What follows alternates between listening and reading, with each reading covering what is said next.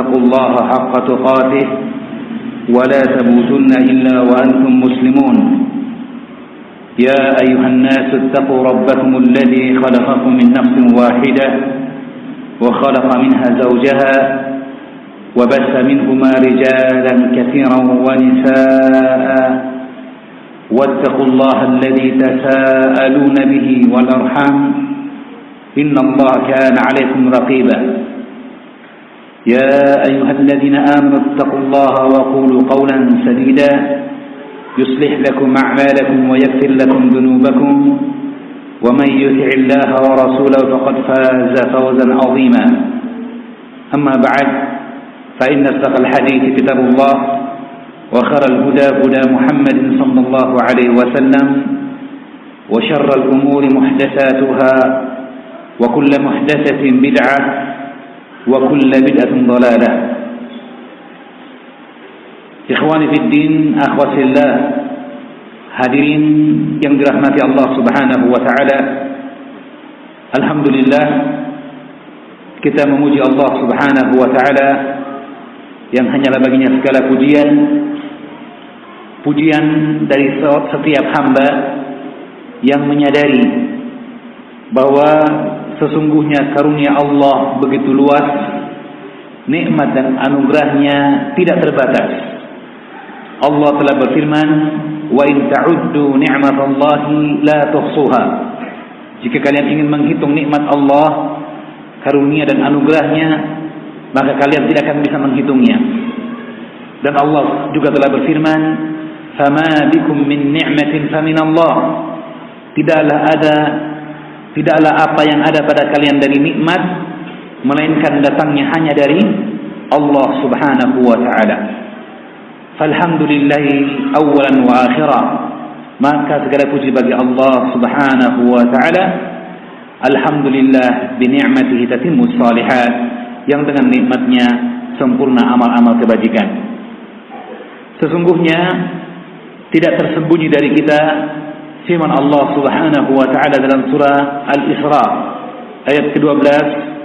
Di mana Allah telah berfirman وَجَعَلْنَا اللَّيْلَ وَالنَّهَارَ آيَتَيْنِ فَمَحَوْنَا آيَةَ اللَّيْلِ وَجَعَلْنَا آيَةَ النَّهَارِ مُبْصِرَةً لِتَبْتَغُوا فَضْلًا مِنْ رَبِّكُمْ وَلِتَعْلَمُوا عَدَدَ السِّنِينَ وَالْحِسَابِ Allah berfirman yang artinya dan telah kami jadikan malam dan siang sebagai tanda di antara tanda-tanda kekuasaan Allah Subhanahu wa taala.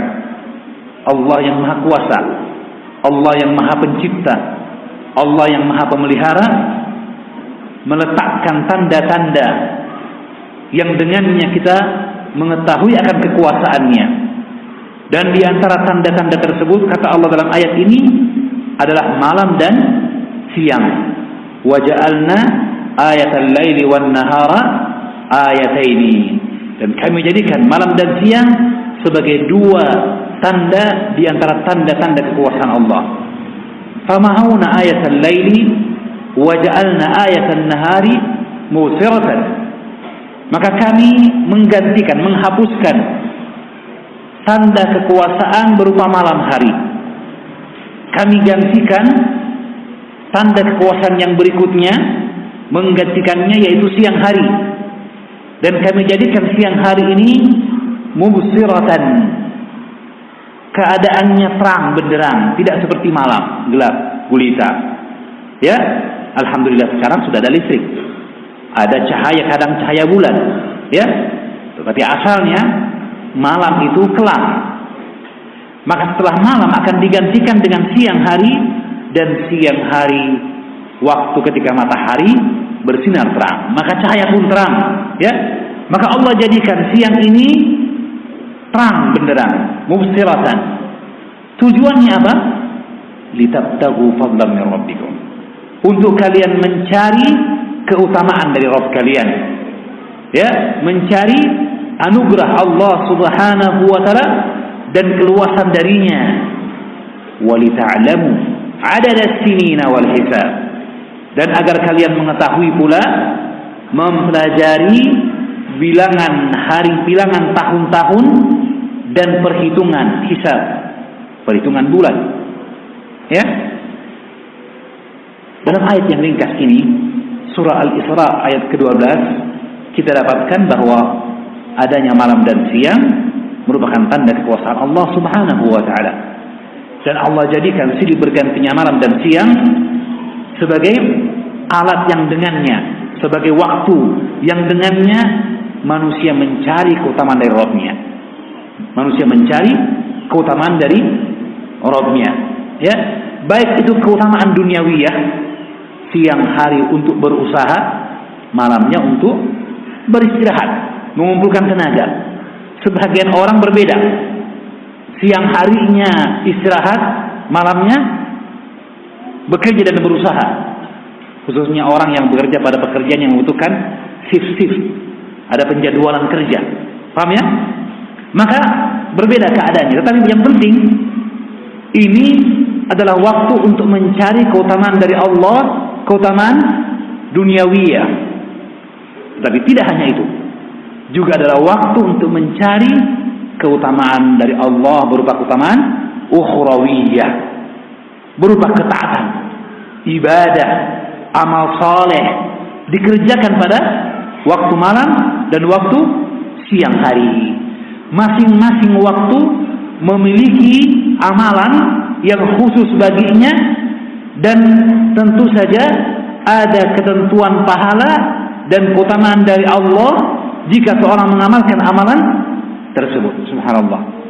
Maka ini dimaksud dalam ayat ini ditabtagu fadlan min rabbikum untuk kalian mencari keutamaan dari Rabb kalian walita'lamu 'adada sinina wal hisab dan kalian mempelajari mengetahui bilangan tahun dan bilangan ya hitungan bulan bilangan hitungan bulan maka ayat ini ikhwani fi din Allah wa yakum menunjukkan akan hikmah Allah yang luas menunjukkan akan rahmat Allah yang besar karunia dan anugerahnya kepada kita dengan adanya waktu. Dalam hadis yang dihasankan oleh Syekh Al-Albani rahimahullah taala diriwayatkan Imam At-Tabrani dan yang lainnya dari hadis Abu Hurairah radhiyallahu taala anhu Rasulullah SAW bersabda Utlubul khaira dahrakum Utlubul khaira dahrakum wa ta'arradu linafahati rabbikum لنفحات رحمة ربكم فإن لله نفحات من رحمته يصيب بها من يشاء من عباده وسلوا الله ayyastura auratikum wa ayyu'ammina raw'atikum Baginda Nabi sallallahu alaihi wasallam telah bersabda Utlubu al khaira daharakum Carilah kebaikan itu sepanjang waktu kalian. Ad-dahr sepanjang masa. Ad-dahr waktu. Artinya perintah dari Nabi sallallahu alaihi wasallam untuk kita memanfaatkan waktu untuk mendapatkan kebaikan dari Allah Subhanahu wa taala. Utlubul khaira dahrakum. Carilah kebaikan sepanjang waktu. Ya. Wa ta'arradu linafahati rahmati rabbikum. Dan sambutlah akan hembusan-hembusan rahmat dari Rabb kalian. Hembusan rahmat, nafhah. Ya. Yaitu kebaikan. Bentuk kebaikan yang Allah sebarkan di muka bumi ini yang Allah berikan sepanjang waktu hanya saja sebagian orang bertepatan ia mendapatkan kebaikan itu dan menerimanya dan sebagian orang kebaikan itu datang kepadanya namun ia berpaling darinya. Naudzubillah min dzalik jangan demikian kata Rasulullah. Ta'arradu siaplah sambutlah terimalah. Dinafhati rahmati rabbikum. Akan hembusan rahmat dari Rabb kalian. Kenapa? Fa inna lillahi nafahatin. karena Allah memiliki hembusan-hembusan, memiliki hembusan-hembusan min rahmatihi. Dari rahmatnya yusibu bihi man yasha'u min ibadihi. Yang akan mendapatkan itu siapa yang Allah kehendaki dari hamba-hambanya subhanallah. Ya? Kemudian Nabi menyampaikan wasallallaha dan mintalah kepada Allah ayyastura awratikum agar Allah menutupi aurat kalian. Ya? Baik itu aurat hissiyah aurat kita ini ya? Apa yang ada di antara pusar dan lutut kita ataupun aurat ma'nawiyah itu aib dosa kesalahan kita dan berbagai macam bentuk kelengahan kelalaian kita. Ini adalah aurat kita. Maka kata Nabi sallallahu alaihi auratikum. Mintalah kepada Allah agar Allah menutupi aurat kalian. Wa yu'ammina rawatikum. Dan agar Allah memberikan keamanan dari rasa takut kalian. Rawah, ketakutan. Dan siapa pun kita pasti takut akan dosa-dosanya, pasti takut akan kesalahannya, takut akan kedoliman yang pernah ia lakukan, baik terhadap dirinya atau kepada hak Allah Subhanahu wa taala, apalagi kedoliman kepada orang orang lain. Karena Rasulullah bersabda, dalam hadis yang diriwayatkan dari Allah Subhanahu wa taala bahwa Allah telah berfirman Inni haramtu zulma ala nafsi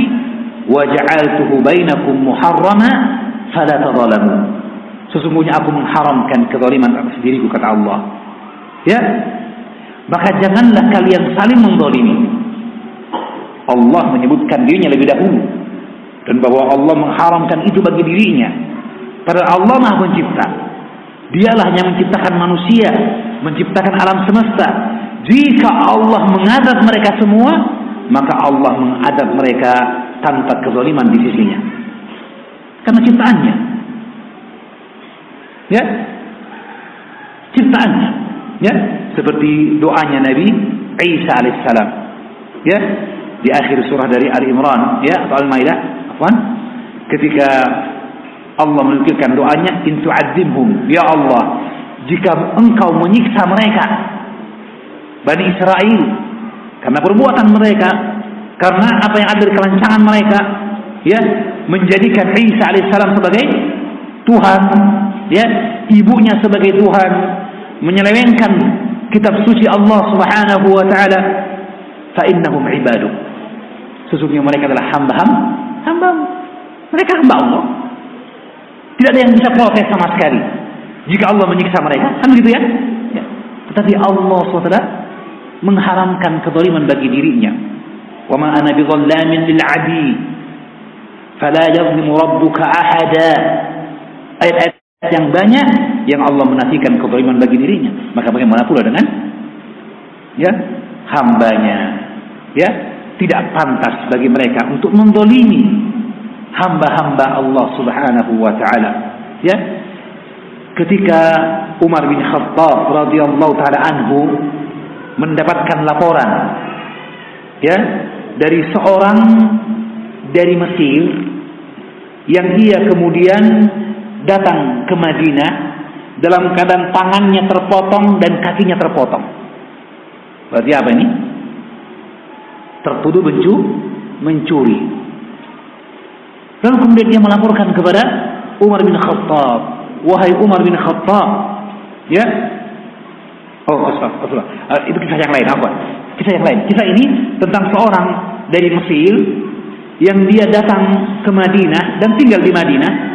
Dan suatu saat bertepatan ia bertemu dengan Umar bin Khattab dan ia pun mengadukan keadaannya kepada Umar bin Khattab bahwa dia pernah ya berlomba kuda dengan anaknya gubernur ketika itu yaitu Amr bin Al-As Amr bin Al-As ya Fatih Al-Misr pembuka kota Mesir. Dia berlomba kuda dengan an kudanya anaknya gubernur ketika itu. Ternyata kudanya menang. Kudanya menang. Maka putra gubernur ini kemudian memukul dia dengan kedoliman tak dipukul. Ya kenapa bisa mengalahkan? Ya kudanya anaknya bos gitu. Ibaratnya begitu. Dipukul dia. Ya. Maka setelah diadukan hal ini Umar bin Khattab mengirim surat kepada Amr bin As memerintahkannya untuk datang demikian pula dengan anaknya. Dan ketika keduanya datang di hadapan Umar bin Khattab radhiyallahu taala anhu maka beliau menanyakan tentang hal tersebut. Mengapa keadaan ini? Ya, kata beliau, mengapa engkau menjadikan manusia itu budak padahal Allah telah melahirkan mereka ahraran dalam keadaan merdeka dalam keadaan merdeka. Tidak boleh ya. Maka inilah inilah artinya kezaliman. Dan kita membahas tentang kezaliman karena kita berada di bulan Muharram. Dan bulan Muharram salah satu di antara empat bulan yang diharamkan ya yang disebutkan Allah dalam surat Taubah inna iddatash syuhuri 'inda Allah isna asyara syahran fi kitabillah. Yawma khalaqas samawati wal ard minha arba'atun hurum ya fala tadlimu fihinna anfusakum. Allah berfirman sesungguhnya bilangan bulan di sisi Allah adalah 12 bulan ya. Hari sejak hari Allah menciptakan langit dan bumi. Dan di antara hari-hari tersebut ada empat hari yang diharamkan Allah Subhanahu wa taala ya yang dia adalah dalam hadis disebutkan dalam hadis disebutkan salah mutataliyat tiga bulan berturutan Dhul Qa'dah, Dhul Hijjah dan Muharram dan Rajabul Fard. Satu bulan yang bersedih itu Rajab, pertengahan bulan Hijriah, bulan Rajab. Ya, maka tiga bulan berturutan kata dalam hadis yang sahih. Ya, inilah empat bulan yang diharamkan. Empat bulan ini kata Allah, "Fala tazlimu fihinna anfusakum." Jangan kalian mendolimi diri kalian padanya. Artinya segala bentuk kezaliman terlarang. Ya, sampai bahkan peperangan di kalangan orang-orang jahiliyah ketika itu. Ya, mereka menghentikan peperangan ketika memasuki bulan-bulan tersebut. Ya, meskipun akhirnya mereka karena kepepet, ya, maka terpaksa juga menurut mereka sih, mereka melanggar-langgar bulan tersebut dan akhirnya mengganti di bulan yang lain. Disebut nasi'ah. Innaman nasi'atu ziyadun fil kufri. Innaman nasi'u ziyadun fil kufri. Sesungguhnya ya merubah tadi bulan yang diharamkan, dia langgar bulan yang diharamkan, diganti bulan yang lainnya. Nasi namanya, ya, adalah pertambahan dalam kekufuran. Allah mengingkari perkara tersebut. Karena asalnya terlarang untuk kedoliman, peperangan terlarang, ya. Ini bulan-bulan yang diharamkan dan kita berada pada salah satu dari bulan tersebut bulan apa? Bulan Muharram, ya.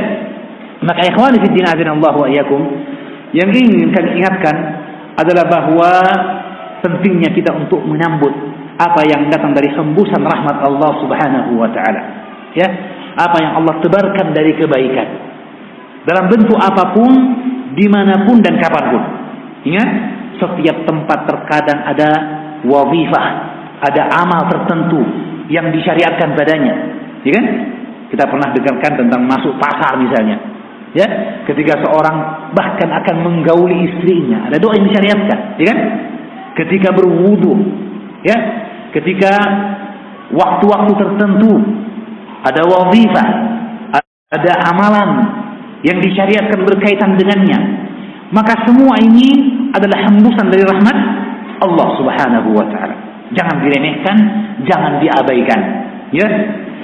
Dalam sebagian riwayat dari hadis Nabi sallallahu alaihi wasallam riwayat Imam Tabrani Rasulullah menyebutkan inna lillahi fi ayyamid dahri nafahatin sesungguhnya bagi Allah pada hari-hari dalam setahun pada hari-hari sepanjang masa ada hembusan.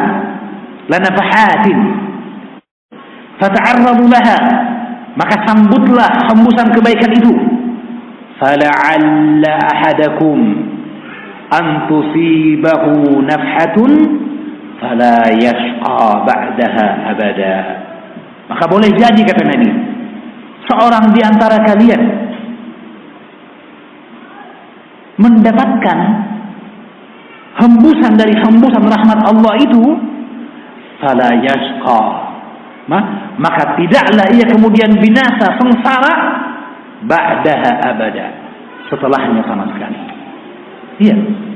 Artinya boleh jadi satu kebaikan yang kecil yang kita kerjakan tadi ternyata merupakan penutup amal kita boleh jadi. Ya kan? Dan kata Nabi al-amalu bil khawatim. Amal ditentukan oleh penutupnya. Ya? Penutupnya. Ini menentukan. Maka boleh jadi kemudian seorang ketika ditutup usianya dengan kebaikan maka Allah masukkan dia dari golongan orang-orang yang berbuat kebaik kebaikan. Dan mendapatkan pahala berupa kebaikan jannatun na'im. Nas'alullah min ahliha. Ya kalaupun tidak kalaupun tidak masih ada usia panjang berikutnya tetapi boleh jadi kebaikan yang ia dapatkan, kebaikan dan ketaatan yang ia kerjakan dalam rangka menyambut rahmat Allah tersebut menjadi sebab untuk diampuninya dosa yang datang sesudahnya.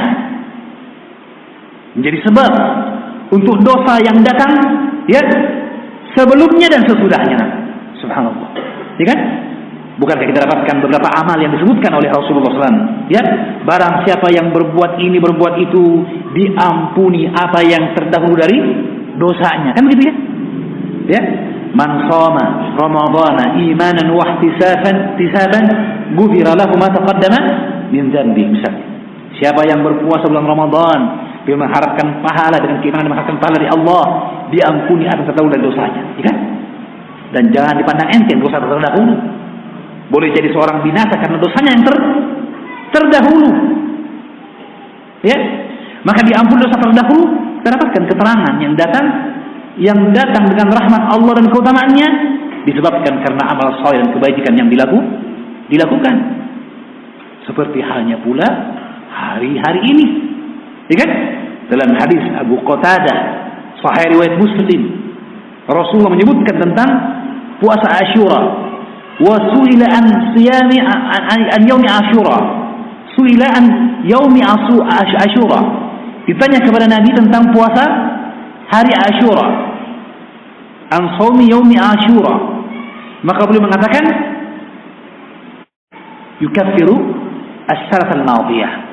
Ia menghapuskan dosa yang lampau setahun lamanya subhanallah ini keutamaan puasa Ashura ini perhatikan Ya, di antara amalan itu ada yang menghapuskan dosa se sebelum jadi kita khawatir jangan sampai kita akan diadab Allah karena dosa sebelumnya. Dan juga di antara amalan ada yang menghapuskan dosa berikutnya. Dosa yang dikerjakan sesudahnya. Lihatlah perbuatan para sahabat yang ikut dalam perang Badar. Siapa di antara mereka yang menyangka sebelumnya tentang keutamaan hadir dalam perang Badar yang dengannya seorang akan diampuni dosanya yang terdahulu dan belakangan yang akan datang. Ya, Allah mengatakan "I'malu ma syi'tum qad ghafartu lakum." Perbuat apa yang kalian ingin lakukan apa pun itu. Aku telah ampuni dosa-dosa kalian. Siapa yang tahu?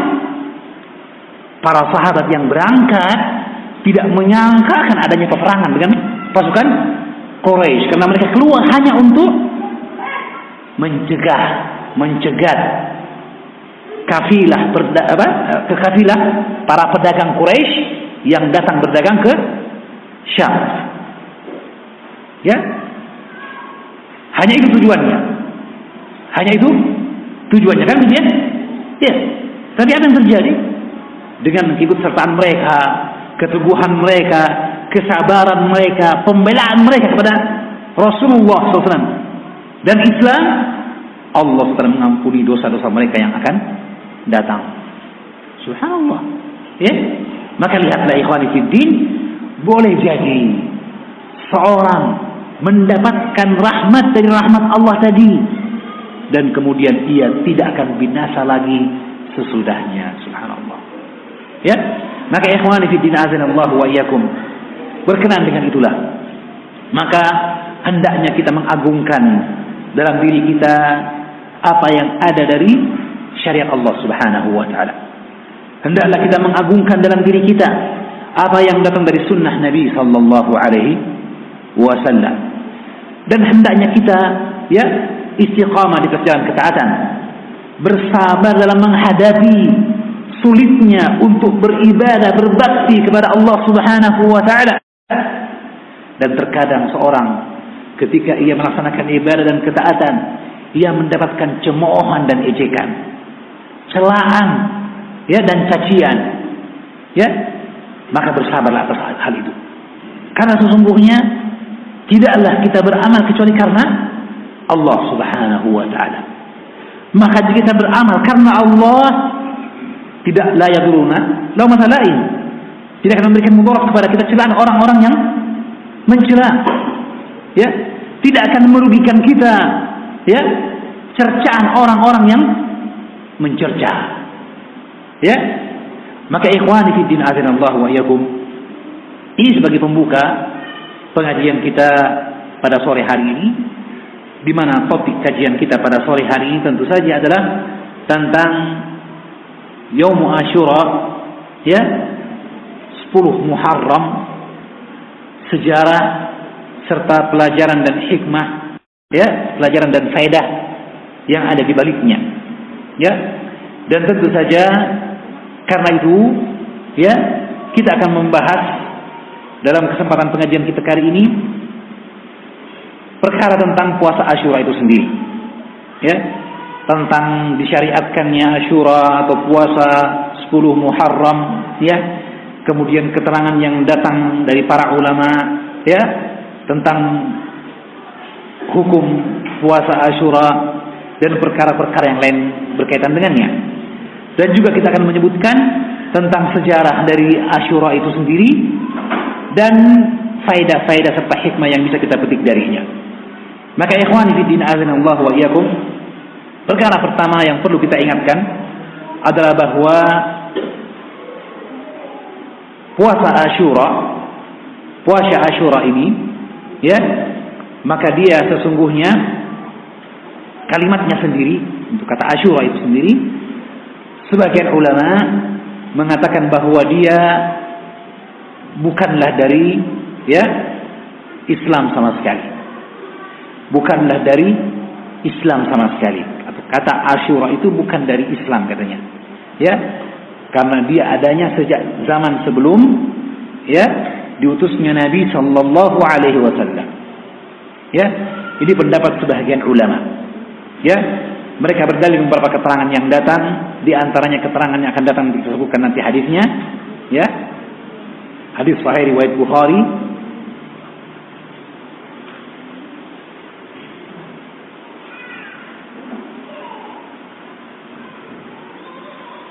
ya nomor 2002 ini dia dari hadis Aisyah radhiyallahu taala anha qalat anha qalat kana yaum ashura tasumuhu quraish fil jahiliyah wa kana rasulullah sallallahu alaihi wasallam yasumuhu adalah ya hari Ashura hari yang berpuasa padanya orang-orang Quraisy di zaman jahiliyah. Di zaman jahiliyah. Dan adalah Rasulullah sallallahu alaihi wasallam berpuasa melaksanakannya. Falamma qadima al-Madinata samahu wa amara bisiyamihi. Tatkala beliau hijrah ke Madinah, maka beliau tetap mengerjakan puasa tersebut bahkan memerintahkan orang-orang untuk melaksanakannya untuk berpuasa. Ya. Nanti akan ada penjelasan hadis ini lebih detail. Namun kita ingin ingatkan di sini bahwa Al-Hafiz dalam Fathul Bari Syarah Sahih Bukhari menyebutkan bahwa berdasarkan keterangan dari hadis ini yang mengisyaratkan bahwa puasa Ashura telah dikenal oleh orang-orang jahil jahiliyah. Mereka telah mengerjakannya bahkan. Maka dengan itu ya dikatakan bahwa sebahagian ulama yaitu Ibnu Duraid mengatakan bahwa Ashura ini bukan nama Islami, bukan nama Islami dari luar Islam. Begitu, ya. Baik. Ya. Uh, tetapi sebagian ulama yang lain ya seperti Ibnu Dihyah ya menyebutkan bahwa Ashura ini ini istilah dalam Islam. Ya, istilah dalam dalam Islam. Ya. Dan bahwa didapatkan dari Ibnu Al-Arabi di mana beliau mengatakan bahwa orang-orang Arab menggunakan ya timbangan seperti Ashura ini dalam beberapa istilah mereka, dalam beberapa bahasa mereka. Seperti misalnya dikenal di kalangan orang-orang Arab, ya, beberapa kalimat yang berikut ini, ya. Seperti darura, sarura, dalula, ya. Darura itu dari kata ad-dar. Dar artinya mudarat. Ad-dar artinya mudarat. Ya. Jadinya darura yang sangat besar mudaratnya. Ya. Ad-dal artinya yang menunjukkan. Ad-dalula yang menunjukkan ya penunjukannya agung. Karena wazan fa'lula kata mereka menunjukkan ta'zim, menunjukkan pengagung, pengagungan. Yang, yang jelas bahwa sebagian ulama mengatakan bahwa ini bahasa Arab. Ini bukan dari bahasa serapan gitu. Bahasa Arab datangnya eh, dari bahasa Arab dikenal oleh orang-orang orang Arab beberapa bahasa Arab juga menggunakan timbangan dan wazan seperti ini wallahu a'lamu bissawab. Ya. Ya. Bagaimanapun ya kita dapatkan bahwa na'am Ashura ini memang disebutkan telah ada pada umat-umat terdahulu. Ashura ini kalimat ini telah ada ya pada umat-umat terdahulu tetapi itu datang dalam teks-teks yang berbahasa Arab. Dalam riwayat-riwayat yang berbahasa Arab. Ya Allah a'lam Boleh jadi dia memang ada sejak dahulu dari bahasa-bahasa yang lain yang diserap.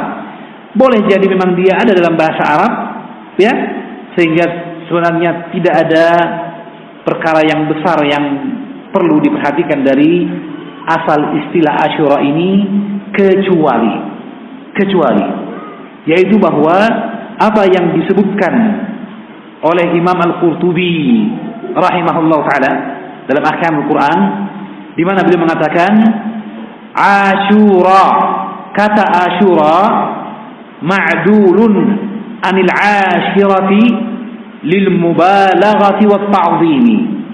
Bahwa kata Ashura itu ma'dul ya bentuk wazan adalnya dari al-ashir dari ashiratun dari 10 10 angka 10 itu ya? Yang dia adalah bentuk mubalaghah dan bentuk ta'zim. Bentuk mubalaghah dan bentuk ta'zim. Ya. Jadi artinya apa? Faedahnya? Kata Ashura ini memang ada bentuk pengagung pengagungan dari awalnya. Oleh karena itu kita dapatkan bagaimana Nabi SAW mengagungkannya. Mengagungkannya. Di mana ketika orang-orang Quraisy berpuasa Ashura Nabi juga berpuasa? Berpuasa? Ashura seperti riwayat ini. Paham ya? Seperti riwayat ini. Riwayat dari hadis Aisyah radhiyallahu taala anha yang dia adalah hadis yang dikeluarkan oleh Imam Bukhari nomor 2001 dan Imam Muslim nomor 100 1125 ya intinya apa? Bahwa orang-orang jahiliyah juga melaksanakan puasa Ashura dan Nabi sallallahu alaihi wasallam mengagungkannya dan juga berpuasa. Cuma mungkin akan timbul pertanyaan yaitu Ustaz, apakah Rasulullah SAW berpuasa karena mengikuti orang-orang jahiliyah? Ya, atau karena makna yang lain? Karena makna yang lain. Ya, sedangkan jahiliyah masyhur sifat dan keadaan mereka. Jahiliyah adalah keadaan, ya. di mana seorang tidak menyekutukan uh, seorang apa? Ya, tidak mentauhidkan Allah. Zaman di mana atau keadaan di mana manusia meninggalkan ibadah kepada Allah semata, mengingkari para nabi dan rasul dan dakwahnya, ya, serta ketika itu terjadi tajabur dan takabur yang besar, kezaliman yang merajalela, permusuhan dan perselisihan yang banyak, itulah jahiliyah. Ya, jahiliyah yang total adalah jahiliyah tersebut. Maka apakah demikian Rasulullah SAW berpuasa karena mengikuti orang-orang jahiliyah atau karena makna yang lain? Tentu saja di sini para ulama mengatakan Nabi sallallahu alaihi wasallam tidak berpuasa karena orang Quraisy berpuasa. Tidak tentunya. Ya. Tetapi beliau berpuasa kata para ulama karena dia di antara apa yang tersisa dari millah Ibrahim alaihissalam. Wallahu a'lam bishawab. Ya, artinya bahwa puasa amal kebajikan. Ya. Kemudian mereka berpuasa Asyura ini ya karena sesuatu yang itu didapatkan dari ajaran Nabiullah Ibrahim alaihissalam yang kemudian didakwakan oleh Nabiullah Ismail yang dialah yang membuka kota Mekah ya penghuni pertama Mekah siapa Nabi Ismail alaihissalam ya kan iya maka yang berkembang di Quraisy ketika itu ya pada zaman Nabi Ismail dan seterusnya adalah syiar-syiar dari Nabiullah Ibrahim Ibrahim alaihissalam. Paham ya? Nah, yang tersisa dari ajaran itu ada. Contohnya seperti ibadah? Haji. Ya kan? Pengagungan Ka Ka'bah Baitullah ya, yang dibangun oleh Nabi Ibrahim dan Nabi Ismail sendiri alaihi wassalam. Jelas ya? Maka termasuk ini pengagungan Asyura dan berpuasa dikatakan oleh para ulama di antara apa yang tersisa dari ajaran Nabi Ibrahim alaihissalam. Maka Rasul berpuasa karenanya. Ya, meskipun meskipun ya uh, ada beberapa keterangan yang akan kita sebutkan, beberapa keterangan yang menunjukkan bahwa pengagungan Asyura itu, pengagungan Asyura itu dikatakan tidak hanya berkaitan dengan keselamatan Nabi Musa alaihissalam yang akan datang nanti hadisnya. Hadis Sahih Bukhari. Nabi Musa alaihissalam diselamatkan oleh Allah dari kejaran Fir'aun dikatakan Ramses II ya ketika menyeberangi Laut Merah dan kemudian Allah menenggelamkan Fir'aun dan bala tentaranya. Maka ketika itulah kemudian ya berpuasalah Nabi Musa alaihissalam syukran lillahi ta'ala. Sebagai bentuk kesyukuran kepada Allah subhanahu wa ta'ala. Karena nanti riwayatnya ya. Nah sesungguhnya ada beberapa riwayat yang lain. Ya, cuma ini ada keterangan yang nanti akan disebutkan bahwa dia ada riwayat-riwayat yang lemah. Yang menyebutkan bahwa pada hari Ashura juga Allah menerima tobatnya Nabi Adam alaihissalam. Pada hari Ashura juga ini sebelum Muharram juga Allah menurunkan Nabi Adam dari surga. Pada hari Ashura juga 10 Muharram Allah menerima tobat kaumnya Nabi Yunus alaihissalam sebelumnya pada tanggal 10 Muharram hari Ashura juga Allah menyelamatkan Nabi Nuh alaihissalam. Ya di atas perahu. Dan orang-orang yang beriman. Ya dan pasangan dari hewan-hewan. Ya diselamatkan dari banjir besar yang menenggelamkan semua kaum yang kafir. Semuanya katanya apa? Pada hari Ashura pengagungan. Ya namun kita sebutkan bahwa riwayat-riwayat tersebut tidak ada sanatnya, ya atau diriwayatkan riwayat yang lemah, ya kecuali apa yang disebutkan dari kisah Nabi Musa alaihissalam wallahu a'lam ya.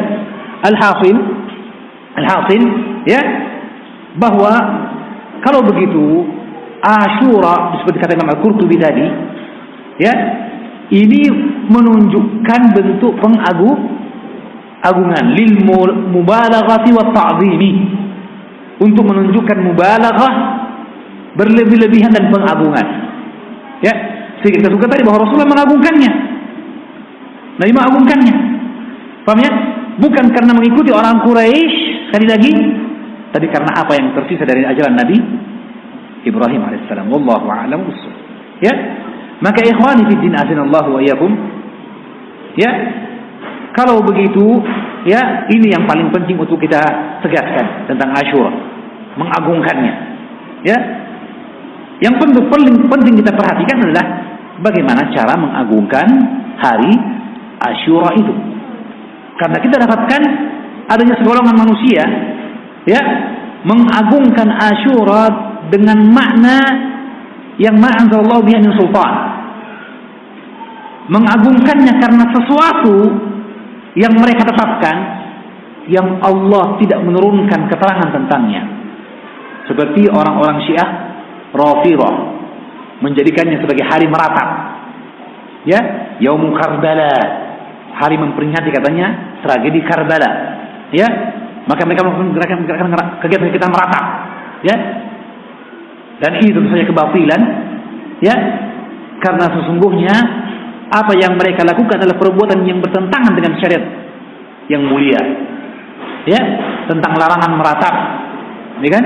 Kemudian juga bahwa kalaulah ya suatu kematian itu diagungkan ya selain kematian Rasulullah sallallahu alaihi wasallam ya tentunya kematian Rasulullah musibah bagi umat. Dan di tanda-tanda kekuasaan uh, di tanda datangnya hari kiamat kiamat dekatnya hari kiamat. Ya tetapi kalau ada selainnya maka siapa dia? Hamzah bin Abdul Muttalib. Ya kan? Kenapa?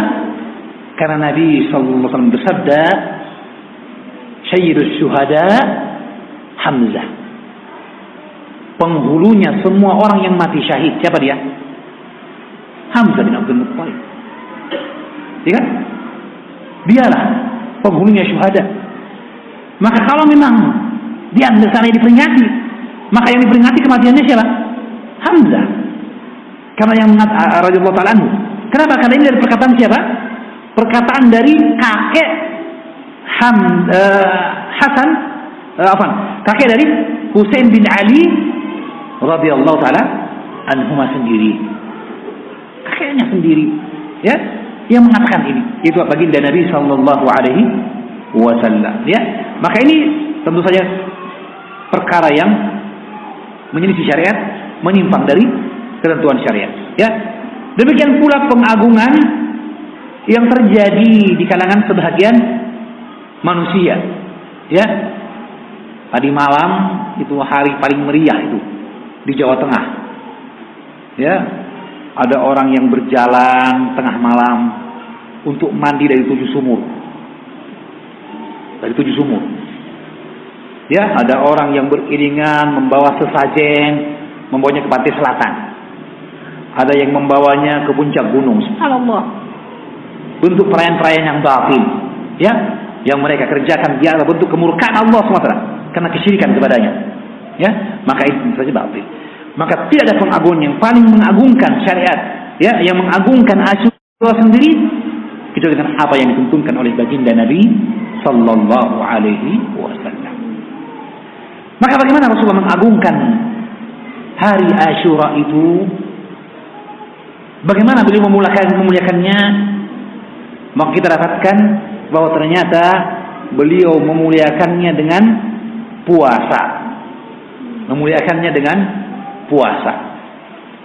Ya, secara umum kita sebutkan dulu bahwa dalam hadis yang sahih riwayat Imam Muslim hadis nomor 1163 dan Abu Dawud nomor 2412 An-Nasai nomor 206 dan At-Tirmidzi nomor 432 36 ya bahwa dari sahabat Abu Hurairah radhiyallahu taala anhu Rasulullah bersabda, "Afdalus siyami ba'da Ramadan syahrullah al-Muharram." Wa afdalus salawati ba'da al-maktubah salatul lail.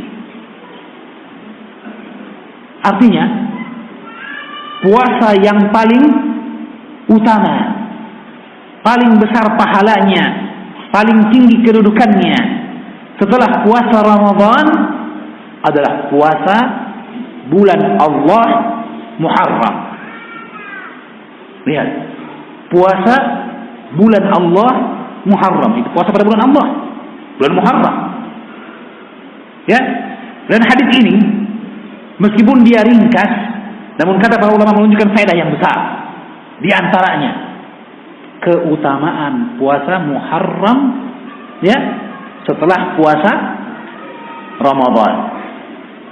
Setelah puasa Ramadan. Mungkin kita kita bahas dulu tentang uh, puasa Sya'ban ya dan yang mana yang roja pendapat para ulama tentang puasa sunnah yang paling utama setelah puasa wajib Ramadan. Manakah puasa yang paling utama dalam sebulan? Apakah puasa Sya'ban atau puasa Muharram? Ya, kalau ketentuan hadis ini menunjukkan puasa Muhar Muharram, puasa bulan Muharram. Tapi ternyata Nabi SAW lebih banyak mengerjakan bahkan hampir semua harinya berpuasa di bulan apa? Sya'ban. Dan Ibnu Rajab Al-Hambali puasa Sya'ban. Wallahu a'lam.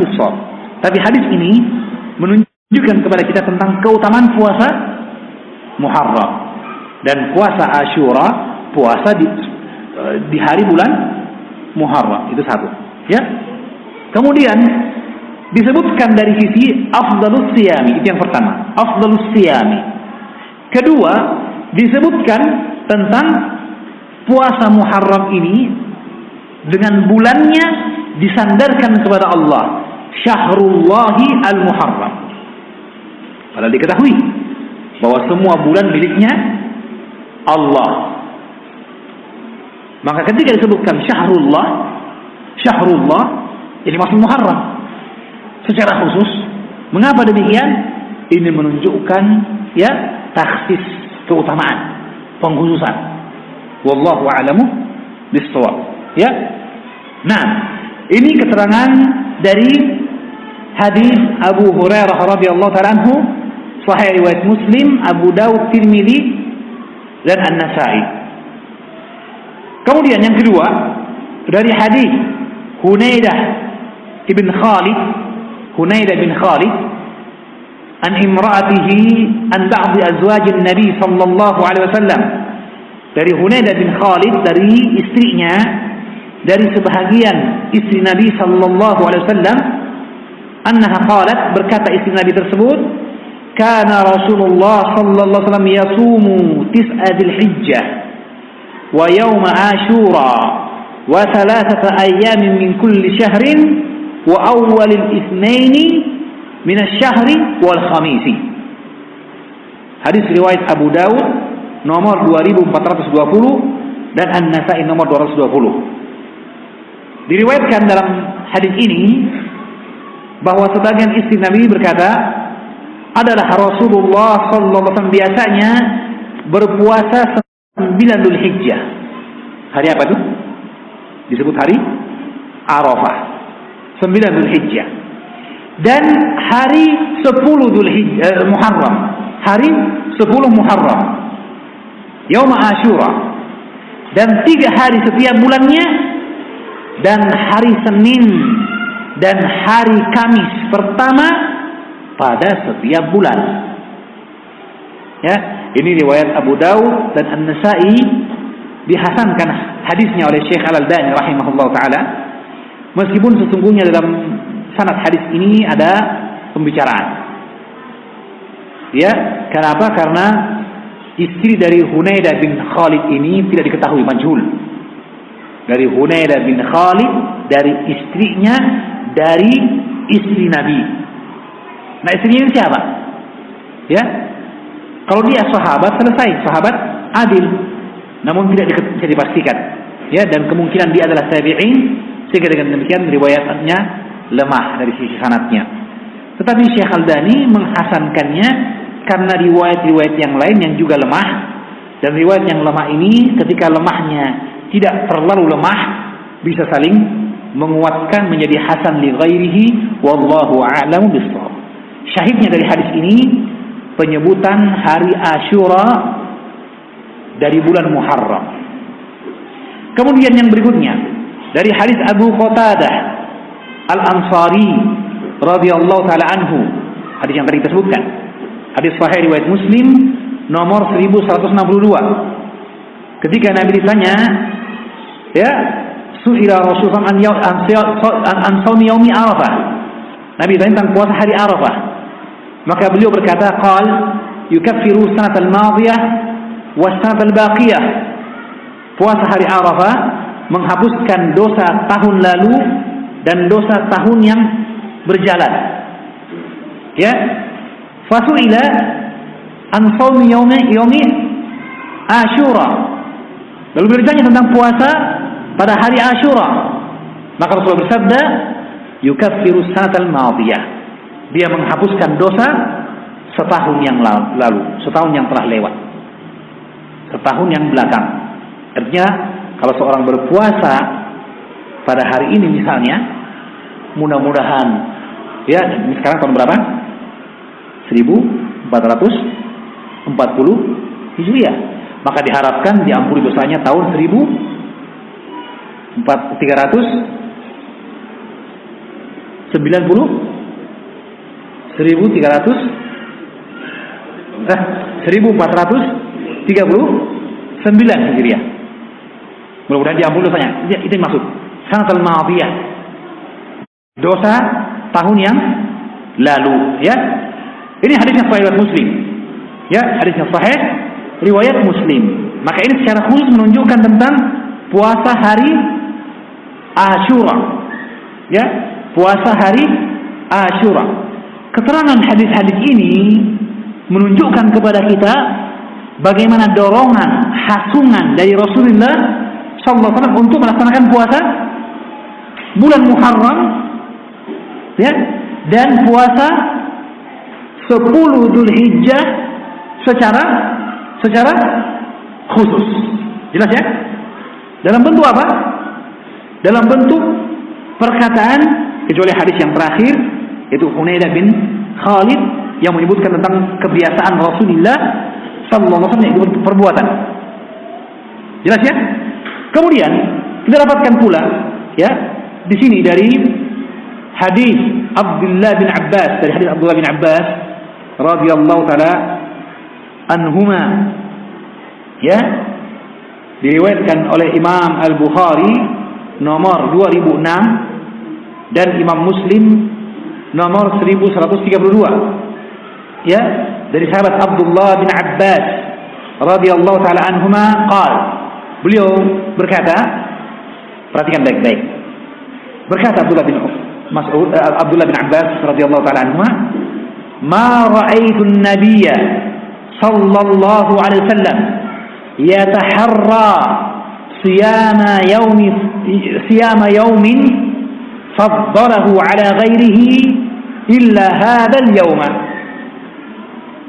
يوم آشورا وهذا الشهر yakni syahrul ramadhana ini hadis riwayat Bukhari Muslim berkata Abdullah bin Abbas tidaklah aku melihat Nabi sallallahu alaihi wasallam yataharra siyama yaumin beliau berjaga-jaga ya berusaha untuk mendapatkan puasa satu hari faddalahu ala ghairihi.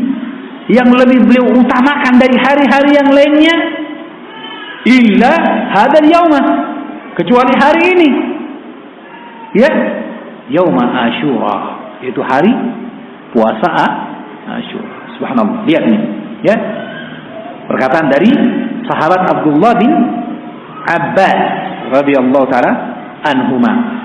Bahwa Nabi tidaklah menjaga ya taharrat taharratnya menjaga-jaga memperhatikan dengan seksama menghitung kapan ini tanggal 10 paham ya? Memperhatikan kapan tanggal 10 ya? Yang beliau utamakan hari itu dari hari-hari yang lainnya. Kecuali tanggal 10 Muharram hari Ashura ya? Dan juga kecuali bulan ini yang dimaksud bulan ya Ramadan yang dia puasa wa, wajib Ramadan. Ibarat ini sejalan dengan hadis sebelumnya yaitu hadis Abu Hurairah riwayat Muslim tentang puasa yang paling utama setelah puasa Ramadan. Meskipun disebut secara umum itu puasa bulan Muharram. Kalau di sini puasa apa? 10 Muharram, hari Ashura. Ya, tegas di sini bahwa Nabi sallallahu alaihi wasallam ya berpuasa. Ya, menjaga ya, kalimat hadis ini tegas menunjukkan kepada kita perhatian Rasulullah, ya. Juga demikian pula halnya kita dapatkan bagaimana Rasulullah sallallahu alaihi wasallam ya memerintahkan untuk berpuasa Asyura. Itu hadis Salamah bin Aqwa. Hadis riwayat Bukhari dan Muslim. Ya, berkata Salamah bin Aqwa radhiyallahu taala anhu, "Amara an-nabiy sallallahu alaihi wasallam rajulan min aslama an adzin fi an-nas anna man kana akala falyasum baqiyata yawmihi wa man lam yakun akala falyasum fa innal asyura Nabi memerintahkan kepada seseorang dari Bani Aslam Al-Aslami ya untuk mengumumkan kepada manusia. Ya mengumumkan apa? Bahwasanya barang siapa yang tadi makan makan pada siang pada pagi hari ini. Ya falyasum baqiyata yaumihi. Hendaklah dia berpuasa untuk waktu yang tersisa. Ya taruhlah misalnya pengumuman ini terjadi pada pukul 7 misalnya. Atau terjadi setelah sholat subuh misalnya. Ya mungkin di sana ada yang makan setelah adzan subuh ya sebelum berangkat menuju ke masjid. Dia makan dulu. Atau mungkin setelah sholat subuh ia makan sarapan dulu kan gitu. Ya? Tetapi ketika dia mendengarkan sabda Nabi ini dan perintah beliau kepada seorang untuk menyuruh tadi maka apa yang harus dilakukan? Fal yasum eh fal yumsik. Dia berhenti makan dan minum dan berniat puasa untuk hari itu. Fal yasum baqiyata yaumihi. Ya? Wa man lam yakun akala.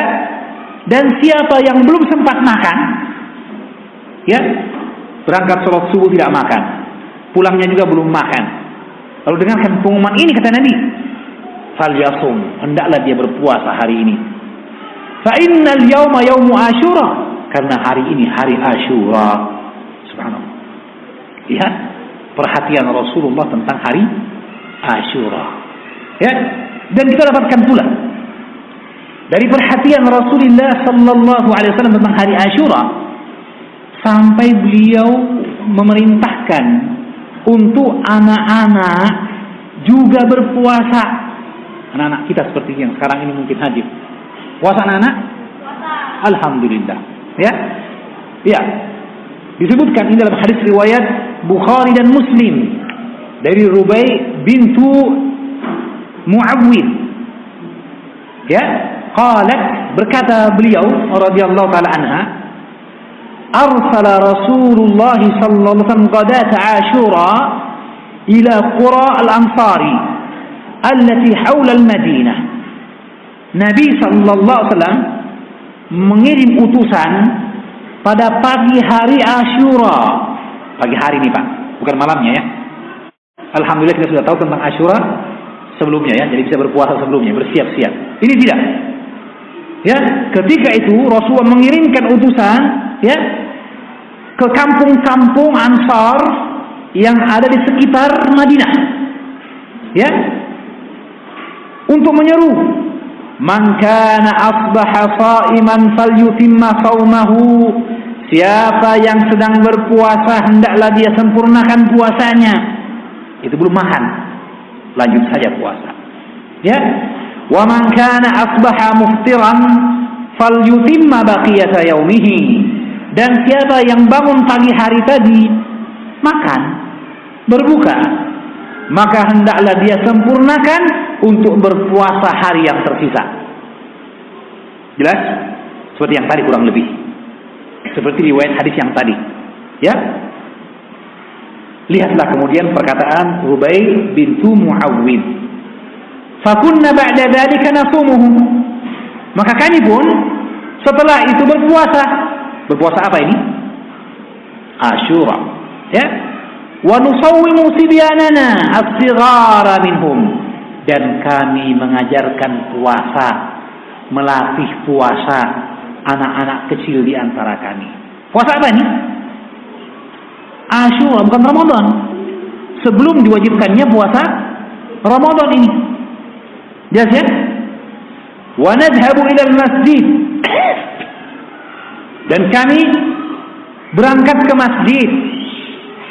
Fanaj'alu lahum al-lu'bata min al-ihni maka kami buatkan bagi mereka mainan dari ihin dari dari kapas.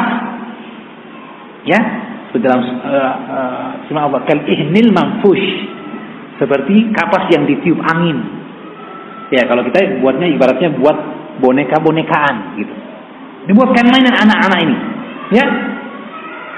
Apa tujuannya? Kata Rubai' bin Muawwid, faida baka ahaduhum 'ala Jika seorang dari anak kecil itu menangis karena lapar, nama juga anak kecil, ya, tidak tahan. Ya kurang lebih kayak si Haris tadi, ya pulang sekolah udah nangis dia karena lapar ya. Maka jika seperti ini keadaannya, a'tainahu iyaha. Kami pun berikan mainan hatta yakuna 'inda al-iftar sampai datang waktu berbu berbuka. Nah, itu tujuannya ternyata. Ya. Wa fi riwayatin dalam sebagian riwayat fa idza sa'alu ta'ama jika mereka minta makanan a'tainahum al-lu'bata kami berikan mainan tulhihim hatta yutimmu saumahum untuk melalaikan mereka membuat mereka lupa dengan rasa laparnya hingga mereka menyempurnakan puasa. Puasa apa ini? Asyura. Ya, bahkan di awal hijrahnya Rasulullah ke Madinah diperintahkan sebagai puasa wajib sebelum turunnya kewajiban puasa Ramadan. Lihat, ini ihtimam untuk puasa Ashura.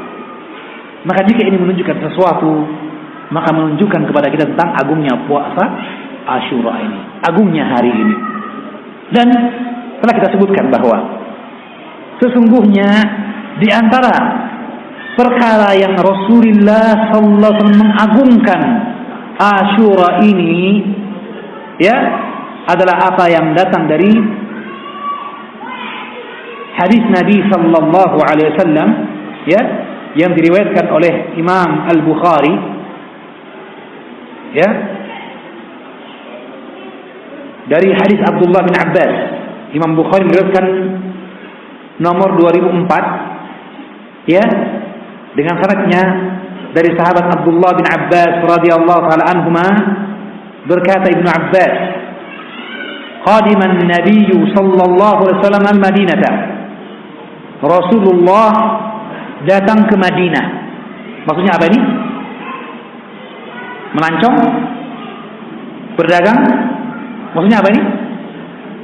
Hijrah. Hijrah ke Madinah. Ya? Fara al-Yahuda tasumu yauma Asyura. Maka beliau mendapatkan bahwa orang-orang Yahudi berpuasa pada hari Asyura. Orang-orang Yahudi berpuasa pada hari Asyura. Faqal maka berkata Rasulullah SAW, Mahada Ya mengapa ini? Ya, apa kaitannya? Mal munasabah? Apa hubungannya? Ada apa ini sampai kok puasa kalian dengan hari ini. Qalu mereka berkata, "Hada yaumu salih." Ini hari yang baik. Hada yaumun najjallahu bani Israel min aduwihim. Ini adalah hari di mana Allah menyelamatkan Bani Israel dari musuh mereka. Siapa dia? Firaun. Ya. Fafamahu Musa. Maka Nabi Musa berpuasa dalam sebagian riwayat fasamahu syukran lillahi. Nabi Musa alaihissalam berpuasa karena bentuk kesyukuran kepada Allah Subhanahu. Ya. Maka Rasulullah berkata, "Fa ana ahaqqu bi Musa minkum." Kalau begitu, aku lebih layak kepada Nabi Musa dari kalian. Maka Nabi pun memerintahkan puasa. Jadi inilah kewajiban puasa Asyura itu terjadi setelah hijrah Nabi sallallahu alaihi wasallam. Tapi ingat, Rasulullah SAW asalnya ketika masih di Mekah juga telah berpuasa.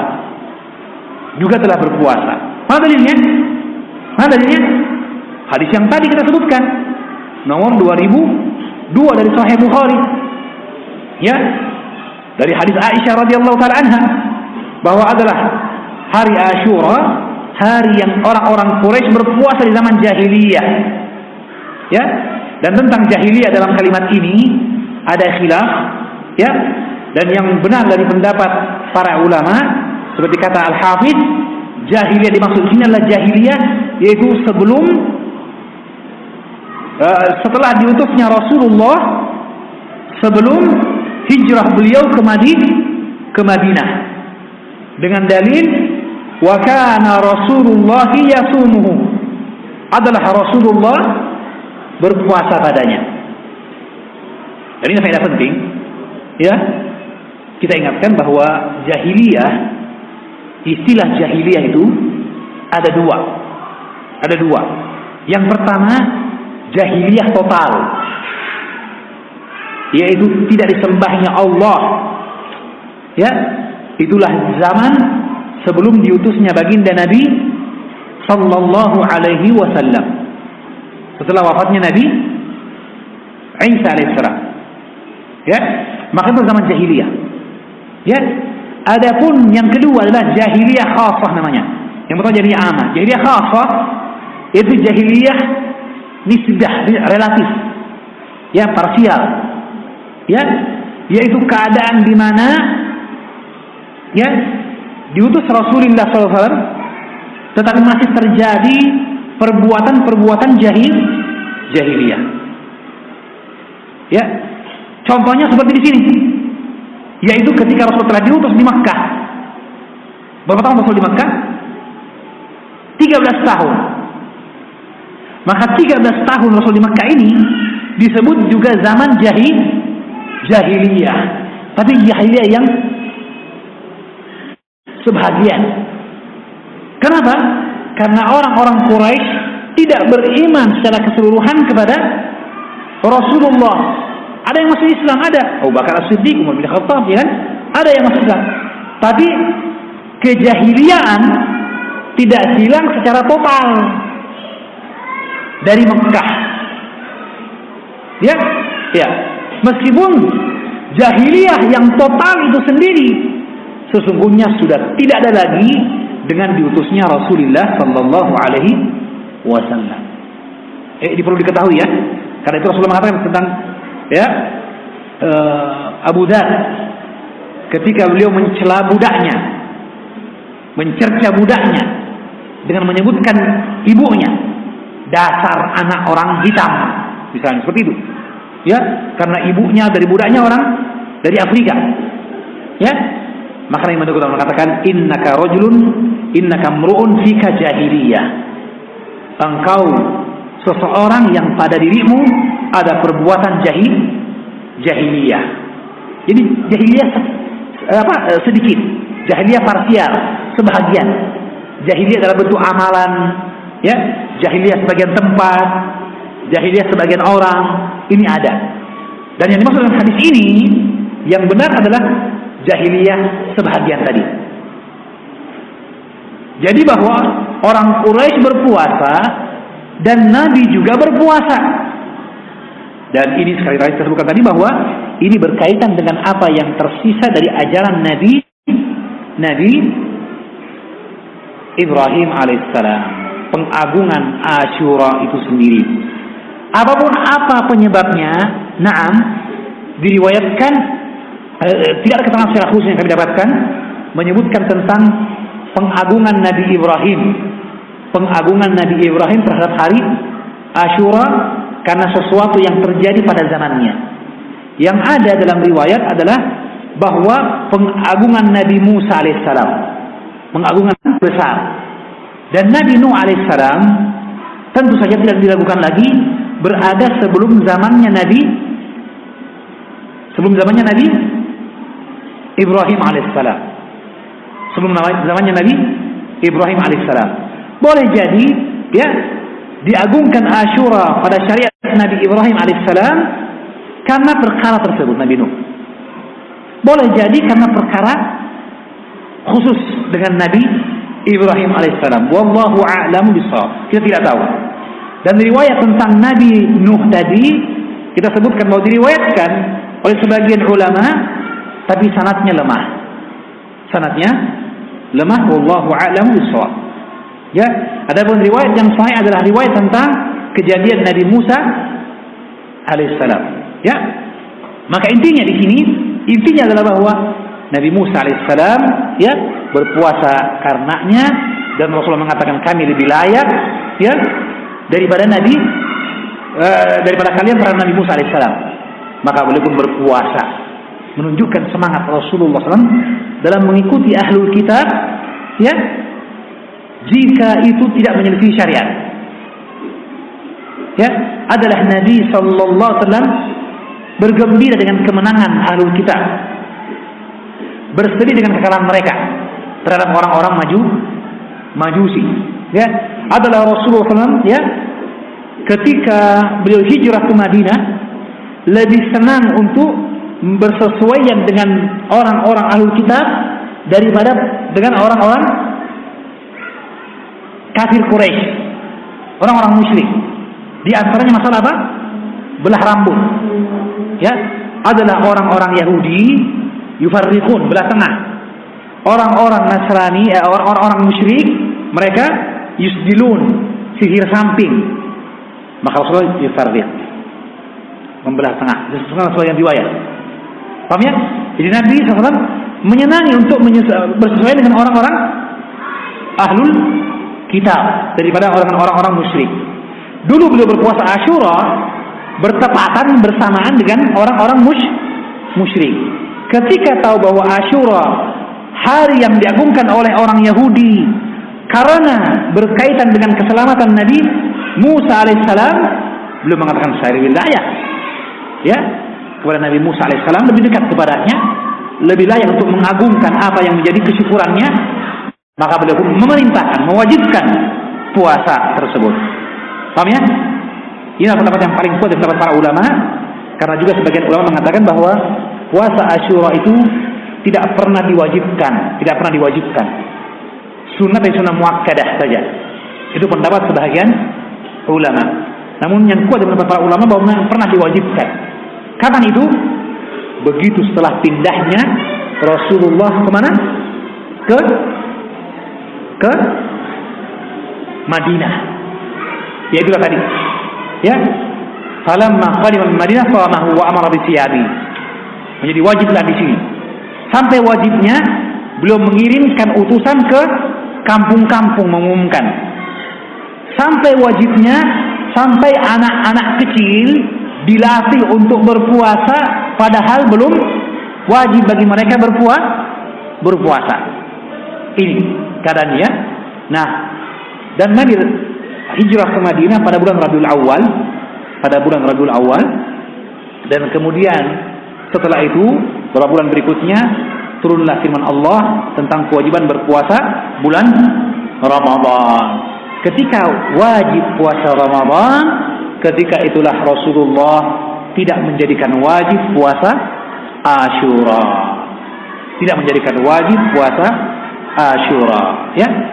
Maka syahidnya di sini, ikhwani fiddin, bahwa puasa Ashura puasa yang berkaitan dengan peristiwa yang agung. Kita lihat, Nabi lebih senang untuk bersesuaian dengan siapa? Ahlul kitab daripada orang-orang musyrik. Menunjukkan keadilan syariat. Keadilan syariat. Bahwa siapa pun yang lebih dekat kepada kebenaran, ya, kita lebih pantas untuk berwala kepadanya, ya enggak?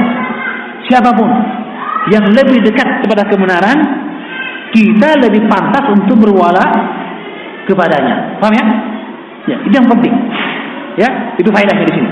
Nah, tentu saja kita mengatakan bahwa telah sah riwayat dari hadis Abdullah bin Abbas di mana Rasulullah sallallahu alaihi wasallam pada akhir usia beliau.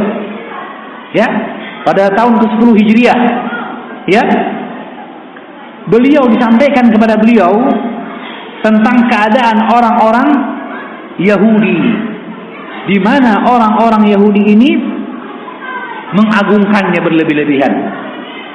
Ya menjadikannya sebagai hari raya. Eid berpuasa namun juga mengagungkannya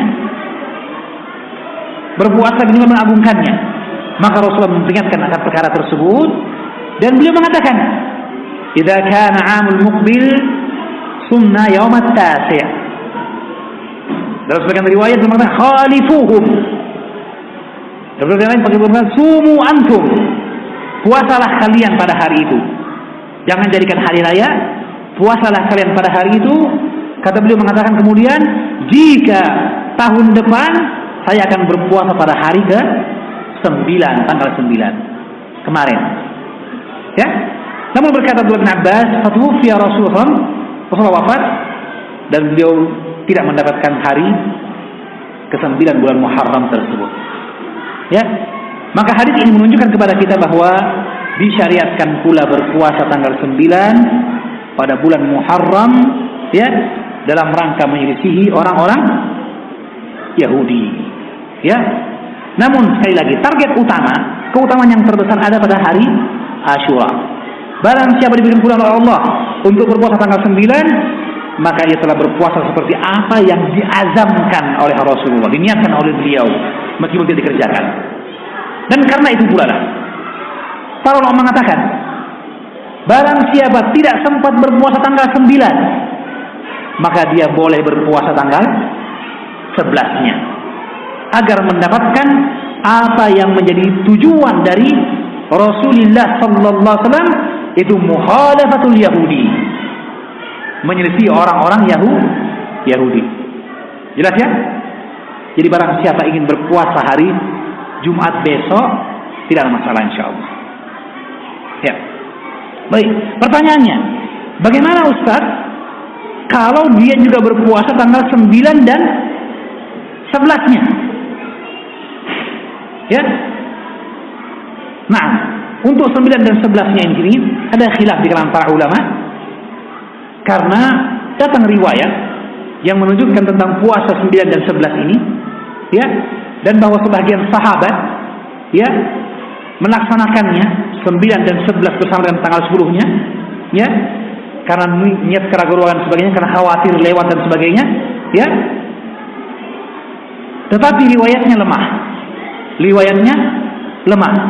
Berdasarkan hal itu, sebahagian ulama mengatakan tidak boleh. Siapa yang berpuasa tanggal 9 dan 10, jangan berpuasa tanggal 11. Paham ya? Yang mau berpuasa tanggal 11 dan 10, jangan berpuasa tanggal 9. Ini sebagian ulama. Kenapa? Karena jika dia beramal dengan amal itu, dia beramal dengan riwayat yang lemah dan dia beramal dengan suatu perkara yang tidak ada dasarnya. Jelas ya? Berpuasa tanggal 9, 10 dan 11 sekaligus. Paham ya? Ini pendapat sebagian ulama. Ya, ada fatwa tentang hal itu pula dari para ulama muafir sekarang ini. Namun kita mengatakan bahwa pendapat itu pendapat yang marju. Wallahu a'lam Pendapat itu pendapat yang lemah. Ya. Kenapa? Karena pertama, Meskipun riwayatnya lemah, riwayat tentang 9 dan 11 itu bersamaan dikerjakan, sum yauman qablahu atau yauman ba'dahu, kata Nabi begitu. Puasalah sehari sebelumnya atau sehari sesudahnya, jadi pilihan. Ya. Namun riwayat ini lemah. Puasa bersama-sama juga lemah. Ya, riwayat marfu kepada Nabi lemah. Ya. Namun kita mengatakan bahwa kelemahan hadis ini ya secara khusus tetapi datang riwayat yang kuat secara umum yaitu keutamaan puasa pada hari-hari di bulan Muharram. Sekali lagi, keutamaan puasa di hari-hari di bulan Muharram. Karena itu, tanggal 11 bukankah dia dari bulan Muharram? Ya, maka melaksanakannya meskipun seorang telah mengerjakan puasa tanggal 9 dan 10 dengan itu sudah sempurna mukhalafah penyelisihan telah sah tapi dia puasa tanggal 11 lagi, tidak masalah. Karena adanya keterangan umum keutamaan puasa di bulan Muharram. Itu pertama. Kedua, juga datang amal dari sebagian sahabat sahabat mengerjakannya. Meskipun alasan mereka berbeda-beda, ada yang karena hati-hati, jangan sampai penanggalan tidak pas. Sehingga sepuluhnya itu boleh jadi bukan hari tanggal 10 tapi besoknya tanggal 11 sebenarnya. Maka dengan puasa tanggal 11 terpenuhi tanggal 10 itu. Paham ya? Bagaimanapun bahwa berpuasa 9, 10 dan 11 ini amalan yang utama. Ya, sesuai dengan keumuman hadis, keutamaan puasa bulan Muharram. Dan disebutkan oleh para ulama sebagai martabatu al-ula, tingkatan yang paling tinggi dari, dari tingkatan puasa berkaitan dengan hari Asyura. Ya, barang siapa mengerjakan puasa di hari berikutnya, maka masuk dalam cakupan keumuman puasa Muharram. Apalagi jika berkaitan dengan puasa Senin atau Kamis atau puasa putih 13, 14, 15 bulan Muharram maka didapatkan keutamaan puasa sunnah dan puasa Muharram tersebut. Wallahu a'lam bissawab. Ya. Baik. Maka ikhwan fi din Allah wa yakum jika demikian keadaannya maka perhatikanlah bahwa puasa Asyura ini ternyata adalah puasa yang utama. Ya. Amal yang tidak layak untuk kita abaikan. Dan bahwa tidak hanya berkaitan dengan asyuranya saja bahwa puasa di hari-hari bulan Muharram adalah amal yang utama. Demikian pula amal ketaatan dan kebajikan secara umum adalah amal yang disyariatkan. Perbuatan dosa dan maksiat kezaliman baik kezaliman kepada hak Allah kezaliman pada diri sendiri maupun kezaliman kepada manusia adalah perkara yang terlarang pada bulan yang Muharram ini ya. Nah, kita ingatkan pula bahwa ada beberapa keterangan yang datang yang menunjukkan tentang keutamaan amalan-amalan tertentu misalnya. Namun ini tidak sah riwayatnya dari Nabi sallallahu alaihi wasallam. Misalnya ada keutamaan untuk bercela, untuk mewarnai rambut, untuk mandi pada tanggal 10 Muharram.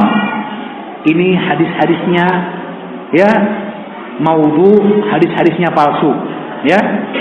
Seperti yang disebutkan oleh Syekh uh, uh, Ibnu Rajab Al-Hambali dalam kitabnya Lataiful Ma'arif, ya, halaman 137 dari kitabnya. Ya.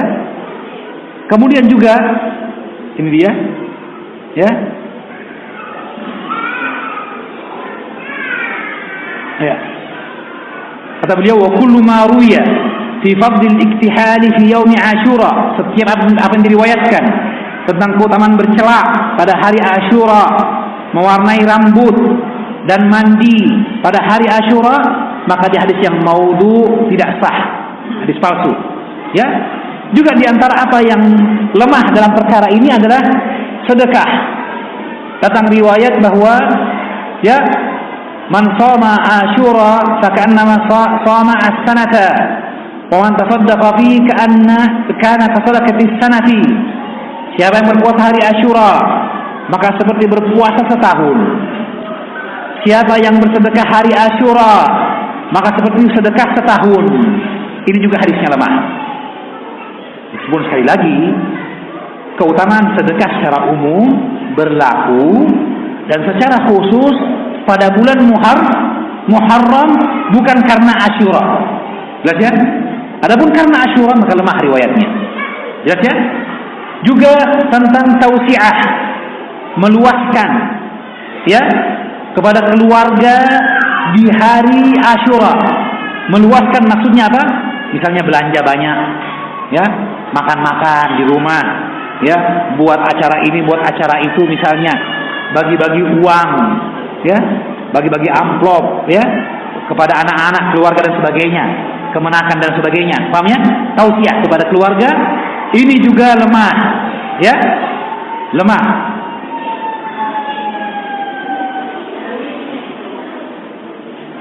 Hadis man wassa ala ahli yaum asyura wasa'allahu alaihi sa'ir sana ini hadis yang lemah. Barang siapa meluaskan rezeki bagi keluarganya pada hari Asyura, Allah luaskan rezekinya sepanjang tahun. Ini lemah semua.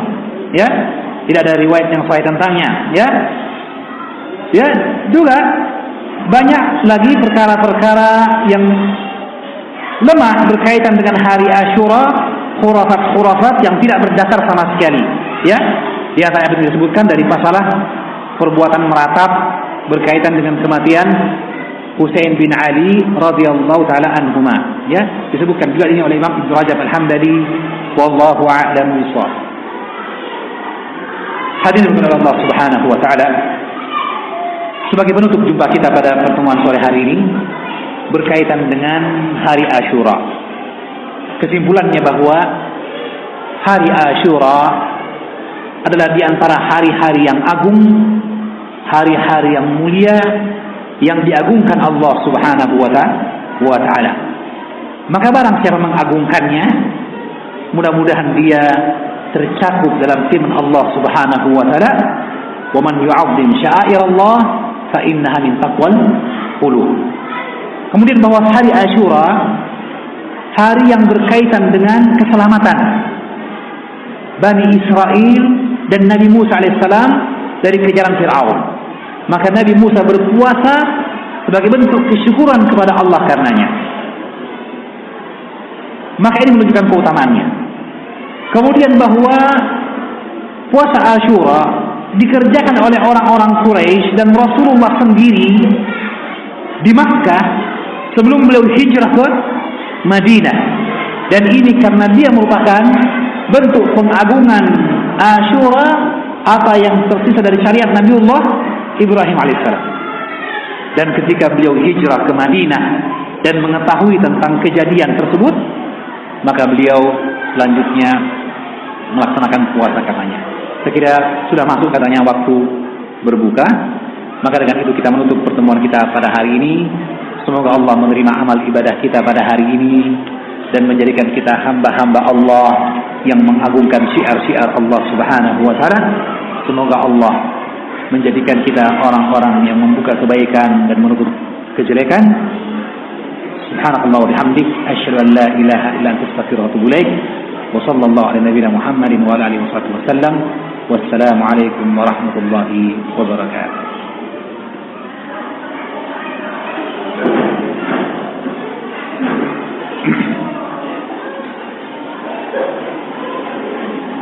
Ya, kepada jamaah